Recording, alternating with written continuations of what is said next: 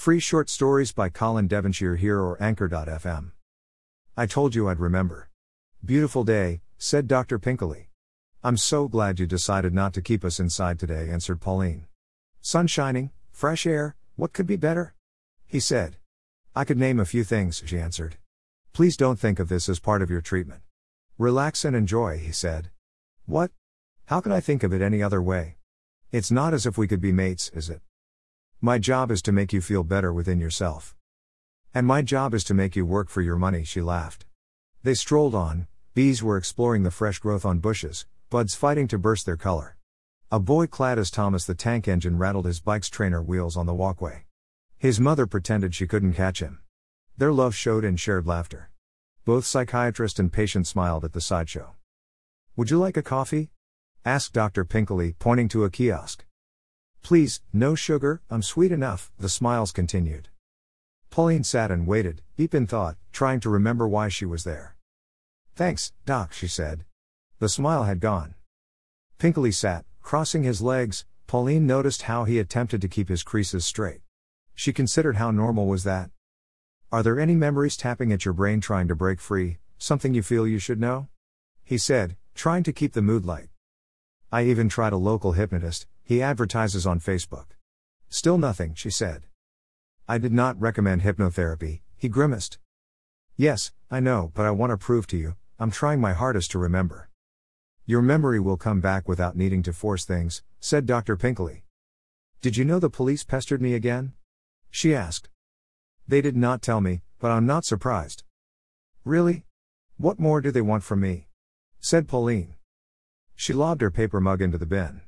Looking at Pinkley's hardly tasted, she asked, Not up to your standard. Not as good as Miss Sexy Legs makes at your office. He grinned and finished his drink. They walked towards the lake. The police have a task to complete, they have a missing man. A man with a history of violence against women, where has he disappeared to? That man attacked you and your mother. The police need to discover what happened. Pauline hid a smile, covering her mouth with a tissue. Why is that funny? She thought. Your father attacked you. Do you have any feelings for him? I feel nothing. He was not around when I was a kid. He showed up on my 18th birthday, turning up from nowhere, expecting mum and me to welcome him back, said Pauline. Tell me about your party. It was a typical teenager's bash. Mum laid on sandwiches, a bowl of punch, and a gigantic cake. My dad turned up at 9, in one of his vintage motors. He hadn't remembered my special day, he was only there to pick up one of his tools. Do you know why they bought that house? The doctor shook his head.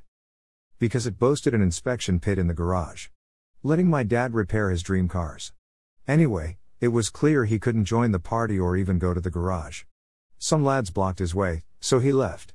Mom went out at 10 to meet her mate. He set upon her in an alley before she got to her friend's place. She lost her handbag, but we all suspected my dad. The police arrested him and released him without charge, she said. You thought it was your father?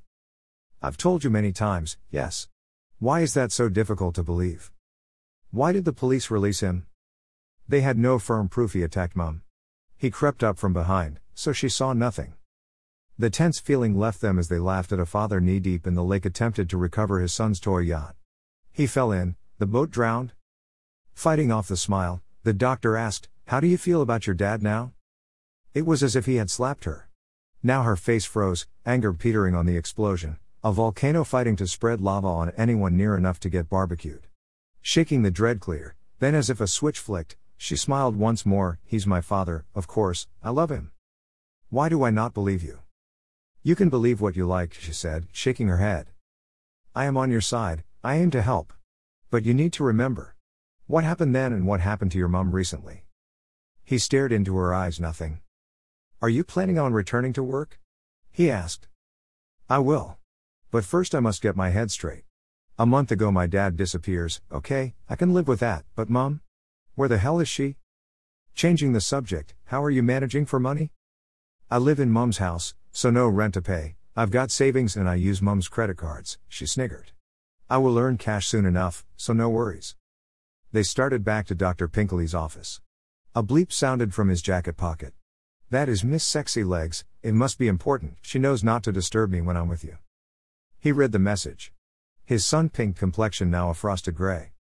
We must go back, the police want you. Have they been in the garage? I don't know why. He asked. Maybe they have lifted the cover on the pit. She said. Why? He asked, stopping and gripping her shoulders. Gazing into his caring eyes, they will find mum and dad, she said. What are you saying? Memories struck like a team of baseball players swinging for home runs. Each connecting, her head bounced from hitter to hitter. Her knees buckled. He led her back to the bench. Please tell me, go on. Is it coming back? I heard my mum's raised voice in the garage, I went to see who she was talking with. It was my dad. He had crept into the garage to get his tools. My mum was begging for his forgiveness. I couldn't believe it. Pauline's hands clasped her head to stop the uncontrollable shakes. I hit him with a wrench, she whispered. All shaking stopped. She swore at me. Can you believe that? She had never done that before. She was protecting him, defending him. Christ, all the abuse and pain he had caused, she said. The psychiatrist knelt in front of her. We must see the police, I can tell them what you've been through, explain your mental state. Let me finish first. She studied him as if they had reversed roles. I hit her too. She joined him on the floor like a marital bed, she snorted. I rolled them both into the pit. Now the doctor held his head in his hands. Bikes with trainer wheels, soaking fathers, and sunken boats were forgotten. I poured in petrol and torched them. When the flames died, I replaced the cover. And forgot what I had done. The end. You may like maybe you should talk to someone by Lori Gottlieb. $12.99. One day, Lori Gottlieb is a therapist who helps patients in her Los Angeles practice. The next, a crisis causes her world to come crashing down. Enter Wendell, the quirky but seasoned therapist in whose office she suddenly lands. With his balding head, cardigan, and khakis, he seems to have come straight from Therapist Central Casting. Yet he will turn out to be anything but. Buy here. Or Girl in Pieces by Kathleen Glasgow. $6.61. Charlotte Davis is in pieces. At 17, she's already lost more than most people do in a lifetime. But she's learned how to forget. The broken glass washes away the sorrow until there is nothing but calm. You don't have to think about your father and the river. Your best friend, who is gone forever. Or your mother, who has nothing left to give you. Buy here.